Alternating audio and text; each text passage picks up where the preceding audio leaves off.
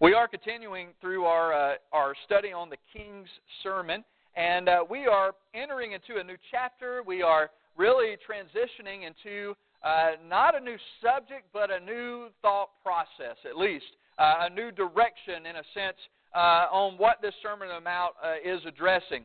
Now, as we make the transition from chapter 5 to chapter 6, we must keep in mind that though the chapter numbers have changed, the subject hasn't. So we cannot uh, we can't take chapter six and set it over here and uh, and make it something different than from what we read in chapter five. I mean, it really is just a continuation of everything that we have just studied. But as a preacher usually has uh, you know, in the Baptist faith, we usually have about three points to a sermon, and it's all on the same subject. It just may be in different thought patterns. That's exactly what we're finding here. Uh, really, I guess you could look at the Sermon on the Mount is a three point sermon. You've got chapter 5, chapter 6, and chapter 7. Okay, so we're on point number two, and it only took us six months to get there.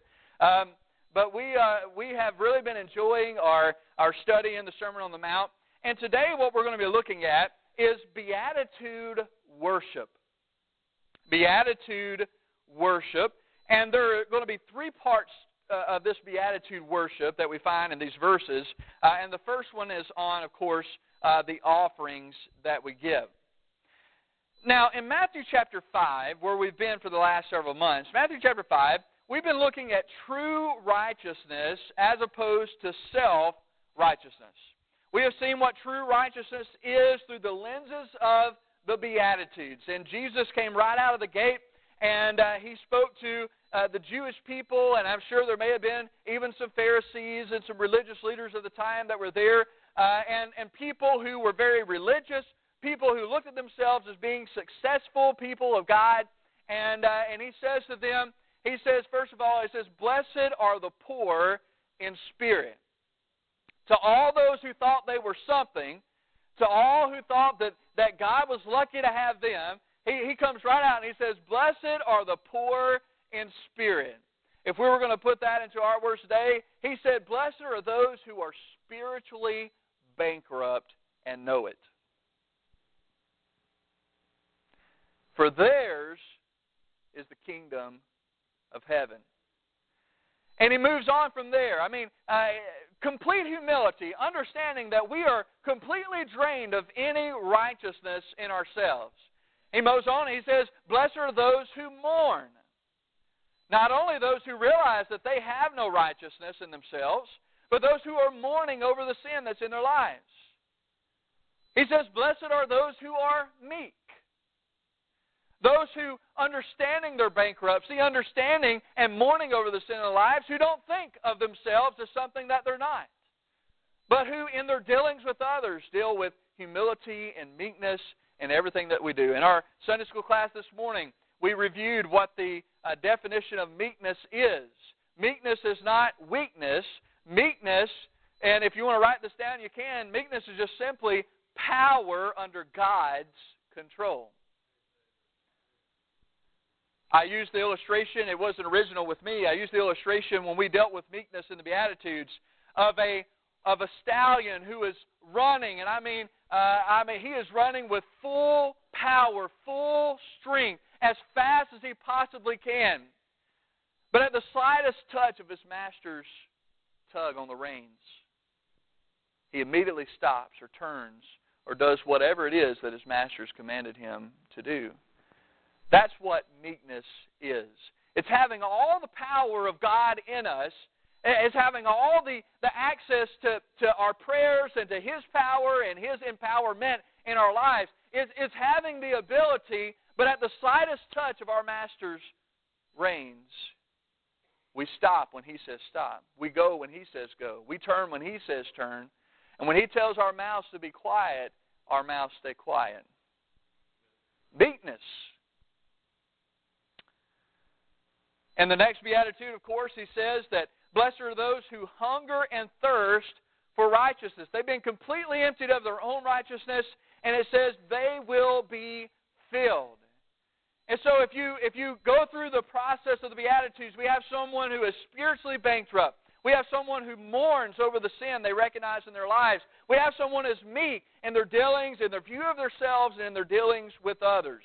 And then in the next beatitude, we have someone who is completely drained of all self righteousness, understanding that, that there is nothing in themselves, and they begin to hunger, to crave, and thirst, to starve after the righteousness of God. And it says, they will be filled.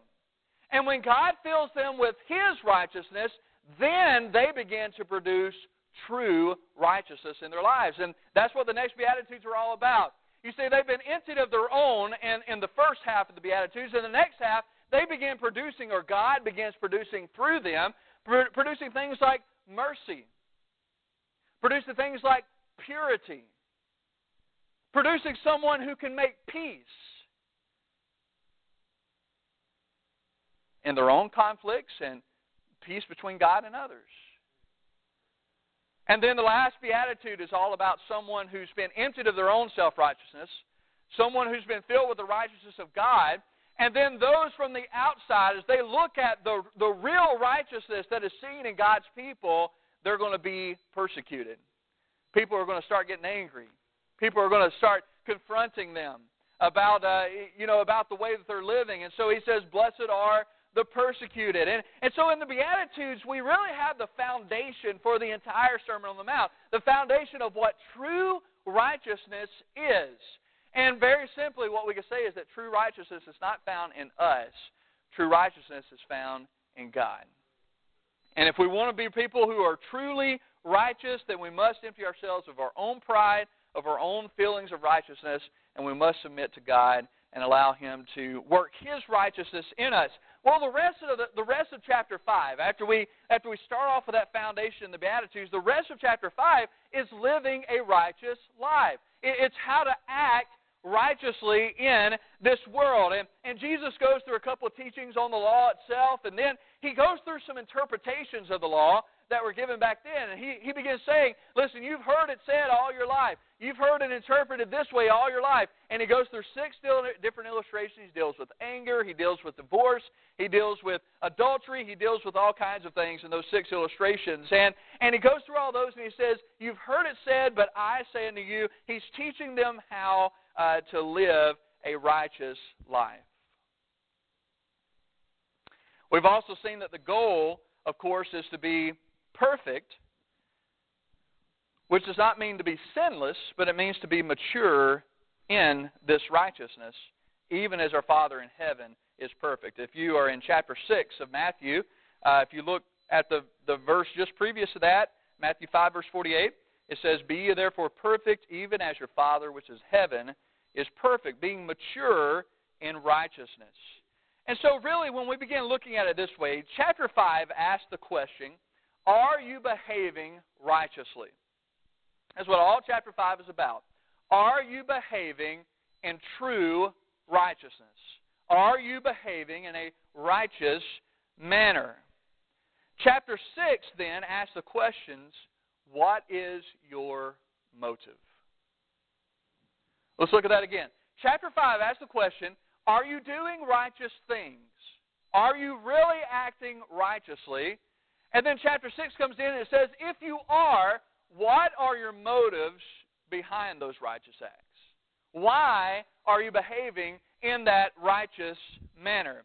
And so uh, that is what chapter 6 uh, primarily deals with, is the motives behind uh, why we do what we do. Now, motive is such a powerful word because it really changes everything. Motive is such a convicting subject in the Bible because God tells us not to judge the motives of others, but then He looks us square in the eyes and says, But I know yours. When you see someone else acting righteous, don't look at them and say, Oh, well, they're just pretending. They're just acting. They don't really have God in mind when they do this. They're not really worshiping God when they do this or do that. They're not really trying to serve God. They're only bringing attention to themselves. He, he says, don't judge that.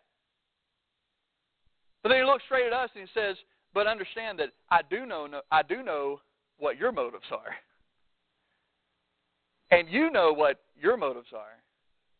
And so we're confronted with the whole reason, the whole intent behind not what others do, but but behind what we're doing. You know, if more Christians would be concerned with what they're doing and with what others are doing, things might go a little smoother, don't you think?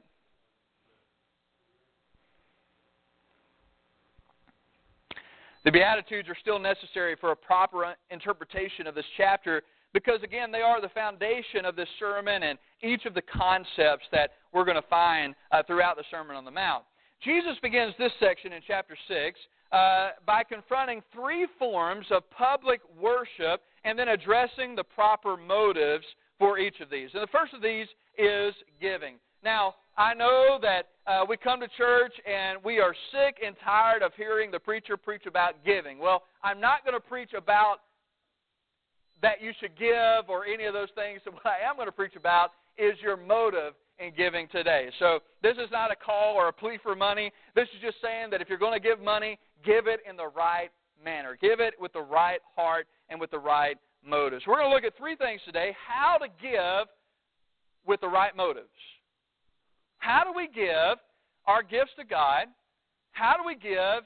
How do we serve with the right motives in mind? Well, there are three things we're going to look at. Remember, I said this was a Baptist message, so three points, okay? And we're going to go through those today. Uh, the first one we find is that we must be looking for the right audience. The right audience in verses 1 and 2. Let's look back through those verses. In Matthew chapter 6, verse 1, it says, Take heed that you do not do your alms before men to be seen of them, otherwise you have no reward of your Father which is in heaven. It says, Therefore, when thou doest thine alms, do not sound a trumpet before thee, as the hypocrites do in the synagogues and in the streets, that they may have glory of men. Verily I say unto you, they have their reward. Now, the alms that Jesus speaks of here specifically refers to the gifts of charity for those in need. And so when we say when Jesus says when you give your alms, it's not necessarily talking about like when you come into church and give your tithe or when you come into church and give your offering. This specifically is, is dealing with when you're giving for those who are in need. Let's say that you are uh, you know, today we think about charities, but really the church, I believe, is supposed to be a, uh, you know, a storehouse for those that are in need. And so let's say that you're going to give money uh, to the pantry to help those that are hungry. You're going to you're to donate some clothes or donate some money to buy clothes to uh, to of course clothe those that that are without. And and you're going to give those gifts. And uh, and maybe you're going to write a check for whatever it is to send it in. That's the type of of alms or that's the type of gift that Jesus is speaking about here. However, the, the principles that we're going to be looking at here, they really do apply for any kind of offering that we give. They apply for your tithe, they apply to, to any offering that you give, but I just wanted you to understand what the alms are. The alms are gifts, uh, of course, to the needy, gifts of charity. Now, the question that we've asked here is when you give, who is your audience? When you give, who is your audience? Who is it that you're wanting to applaud you whenever you give? This is a question that even the godliest people must ask themselves. Do I give to be seen and praised by God, or do I give to be seen and praised by others? In the temple, there were boxes, and I, I assume that there were some things similar to this in the synagogues and, and maybe some places uh, set up around town uh, that had donation boxes. Anybody ever seen any donation boxes around, you know, around Orlando? We, we see that. Well, well, they had some things like that. Uh, of course, all of their currency was in coins, uh, not in, in paper dollar bills or anything, but it was all in coins. And, and these boxes were set up. There were some in the temple. I, I, I'm sure there were probably some other places. And, and uh, in these boxes, of course, the box contained uh, the money itself, but on top of those boxes were, were brass funnel like horns that went down into the box. And so when you put your money in, it would it would run down into the box, and uh, you know, of course, your your change would stay there. Now, why was it horn shaped? Well, maybe you forgot you forgot you were only supposed to give so much, and you put too much in. Uh, you you couldn't reach back in and grab what you what you put in. Okay, and so uh, you know, you couldn't reach back in there. Well, what also happened is, is when you gave, anybody know what happens when you put change, when you drop change into a metal container? makes noise, don't it? and whenever you would pour your change or, or place your change into these these trumpet shaped uh, you know openings for the boxes, it would clang. And, and of course, uh, what happens when you're in a crowd full of people and you dump a whole bunch of change into a metal container? All eyes turn towards you, don't they? Okay, and if they know what that box is for, maybe they say, "Oh, did you hear how loud that was? They must have gave a whole lot of money." I wonder how many of them were going down to uh, you know the local store and and uh, trading in for more coins, you know, so they can make a, a louder sound as they uh, gave their donations. But but this is what was going on. If you'll read with me here in chapter six, in, in verse two it says, "Therefore, when thou doest thine alms, notice what it says here: Do not sound a trumpet before thee, as the hypocrites do in the synagogues and in the streets, that they may have glory of men. Verily I say unto you, they have their reward." And I believe what was going on at this time, there is some debate on exactly what this blowing a horn is talking about, but I think the most uh, the most logical defini- or logical explanation for what's going on was those trumpet-shaped boxes. And and what we have were, were people who were they were going to the offering places, they were going to the donation stations, and and they would take out all their change, they would dump it in, and I mean they would make this big sound, and everyone would turn and oh Look how much they gave, how righteous they are. Wow, they're doing such a great service for God, and they're so charitable and so generous and all those things. And, and I'm sure they walked away with their head, you know, their chin poked up, the nose poked up, and, and they just re- felt really good about themselves. And so, guess what they have to do next time? Oh, I got to go get some more.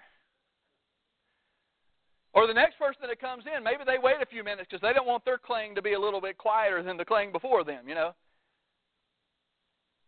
And what was happening is, is they were get money was being given, the storehouses were being built, but we had a lot of wrong motives in what was going on.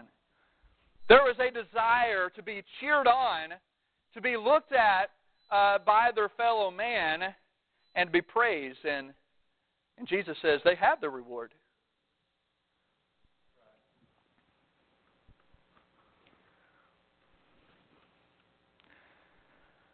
I think that the point we find here is that even large sums of money are worthless to God if they are given with the wrong audience in mind.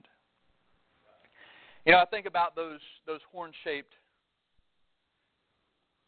openings into those boxes. I think about the the loud clings and the noise and and I, I could see people carrying those big bags in and just dumping it all. I mean, maybe even shake it around so it makes more noise as it goes in, and and, and the praise of everyone around. And I think about all that, and, and I'm reminded of a lady who came up to the temple one time, and she she came in to give her offering, and it says that she walked up and she put in two mites.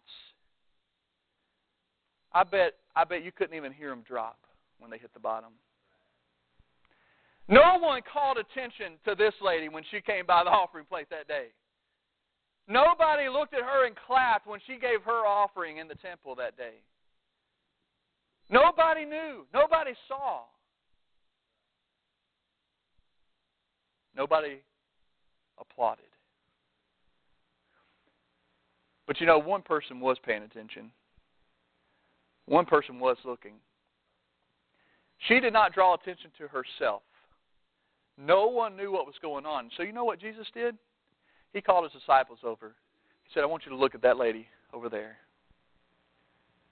You see, everybody else was marching around, and everybody else came up and they put their big offerings in and, and made the big noise and got the big praise and the applaud. He says, but this lady gave everything she has.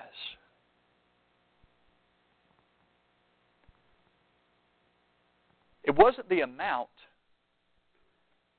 it was the heart. Now, you can argue with me all you want, but I believe God used those two mites. And I believe he was more glorified through those two mites than he was perhaps in any other offering that had been given that day. The right audience.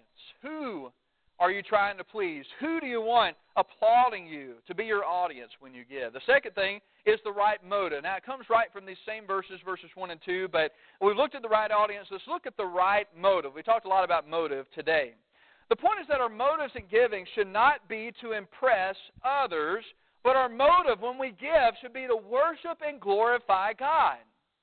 If we're giving gifts to feed the poor, to feed those who are hungry, if we're giving gifts to clothe those who don't have clothes, if we're giving to the distribution of those who are in need, if we're giving the tithe to help support our church, we're giving an offering uh, just because we uh, we love or, or because we, we want a missionary to have more money out on the field or whatever it is, when we give those things, our motive should not be so that others will look at us and think how righteous we are, but our motive should just purely be because we love God and because we want to worship Him and because we want Him to be glorified and be able to use those gifts to reach others and to touch the lives of other people. I mean, that should be our motive. Whatever we're giving, and whatever kind of offering or gift it is, that should be our motive. This is true of anything that we do. Why do we come to church? Do we come to church to be seen? Do we come to church so that others will look at us and say, wow, that, that's a righteous person. They're here every Sunday? Do we come to church so the pastor won't text or call us after church service is over? I have been known to do that. Do we come to church so that, you what is our reason for coming? Do we come for God? Do we come to worship Him? Why do we serve on committees? Do we serve on committees so people will say, wow, that person's spiritual? They serve on a committee. I'm going to ask you another question. Why do we serve on committees? Why would anybody want to serve on a committee? Why do we volunteer our time and services? To be seen of others? or to serve God? I mean, that's a question we must ask. Why do we serve God, period?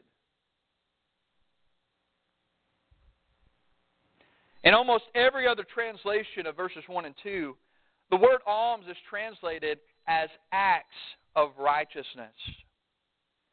Acts of righteousness. I want us to read verses 1 and 2 uh, with this thought in mind.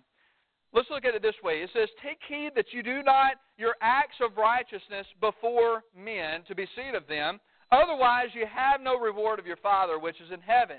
Therefore, when you do your acts of righteousness, do not sound a trumpet before thee as the hypocrites do in the synagogues and in the streets, that they may have glory of men. Verily, I say unto you, they have their reward. So, whether we're talking about a monetary gift or whether we're talking about just service that we do for God, it all needs to be done with the proper audience and the proper motive in mind. Why are we so concerned with impressing others? Why is it so important for us to have the praise of other people? In verse 2, as you look there with me, the word hypocrite has to do with playing a role, with masking your true identity. And it's spoken of those who pretended to be righteous in front of others, but inside they were full of conceit and wickedness. I guarantee you, some of us are sitting here today and are guilty of the same thing. How many of us, how many Christians show up on Sunday morning to church? It doesn't matter how often they're here. How many show up Sunday morning to church? They do their service. They teach the class. They sit in their class. They uh, they they come in and they sing the songs. They listen to the preaching. They they use all the right vocabulary when it comes to church things. When when they stand around, they they have the discussions about God and the deep you know, theological uh, debates and things like that to show that they're really understanding and, and, and really have a, a great concept of God and His Word and, and all those different things. And, and man, they, they really look the part. They look holy. They look righteous. And that's exactly what they're intending for everyone to think. But when they walk out those doors and they go back to their homes, they shut the door to their, to their houses they're in with their families. They're in with by themselves. They go to work and they're around the people they work with. They go to town and they're with strangers. They're driving down the road with people they don't know. How much of that holiness and righteousness and all of those things did they show there? Yeah, I think that's what the, the definition of integrity is, is doing the right thing even when no one else is looking. But you know, we, I believe there are so many Christians, and they know this about themselves. They know that they're not the person that they try to make themselves out to be. This is something I don't think they're proud of. I think they struggle with this. Why can I go to church and why can I talk about these things? Why can I why can I do why can I give a great devotional or why can I teach a great lesson or or why can I give great discussion in class? Why can I praise God at church? But then when I walk out my mind's not on God. How can I speak with my mouth today about God and then say the things that I do outside of church? How how can I do that? They're in conflict with themselves. And so what they do is they don't tell anybody they're struggling. They don't come and, and talk to their Sunday school teacher or talk to the pastor and say, "Listen, I, I am struggling in my Christian walk. I don't know how to. I don't know how to do this." And instead, what they do is they, they put the right clothes on, put their uniform on for Sunday. They march up into church and put the smiles on their faces, give the I'm fine, everything's great response. They use the Christian words, they put the mask on, but they know themselves that inside they're hypocrites.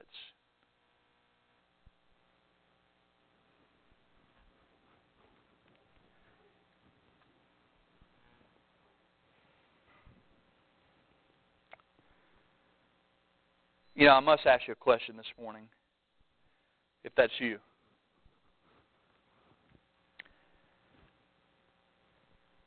Aren't you tired? Isn't it exhausting to do that?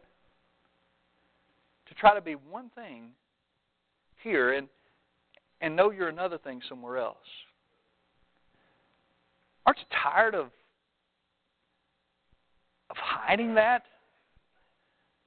Are you tired of failing God? Are you tired of failing your family and failing those around you? Are you tired of riding the fence?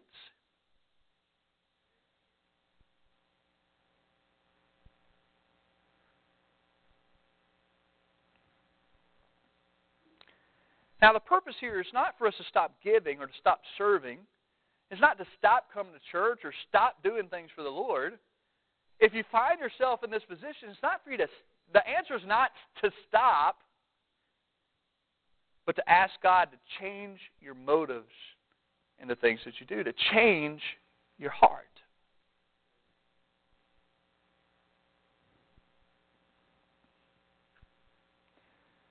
Last thing, very quickly, is the right reward. So we look in verses 3 and 4. It says, But when thou doest alms, let not thy left hand know what thy right hand doeth, that thine alms may be in secret, and thy Father which seeth in secret himself shall reward thee openly. The way this is worded may seem a little difficult to understand, but basically, Jesus is talking about giving or serving with no motive to be seen or praised by others. Jesus is teaching here that we should be determined to be so anonymous and so humble in our giving and in our service that not even our left hand applauds when our right hand gives. You see, really, what we're talking about here is a trade off. You see, when we, when we do and we give for the right motives and for the right reasons, it says, your, your heavenly Father, who is the correct audience and, and should always be the right audience, your heavenly Father, when He sees that, He will respond to your secret service with open rewards. It says, He Himself shall reward thee openly. We're talking about a trade off that you can be rewarded by people and their praise and their applause and, and what they think of you and say of you. You can be rewarded by people or you can be rewarded by God, but you can't have both. If you're going to opt out to be praised by others, you will not receive a reward from your Heavenly Father. But if you go in with the right audience in mind, with the right motives in mind, and you do your service unto the Lord, then your Father who sees in secret will reward you openly. So today we have to decide what's more important man's praise or God's glory. You know, even today, as we think about this, if our thought is still, what am I going to get as a result of my gift and my service? If, if I decide, you know what, I don't want to, I'll do things secretly and quietly now because I want to get praise from God or rewards from God because they look bigger and better than the things that man could give me. If that is our motive, I got news for you. You still got the wrong motive in mind. You see, it's not about what we're going to get out of this. It's not about who's going to glorify us. The thing is, when we give and when we serve, is our motive to get praise for ourselves or is our motive to give glory to God, expecting nothing in return? That's the heart that God blesses. And that's when we get the right rewards.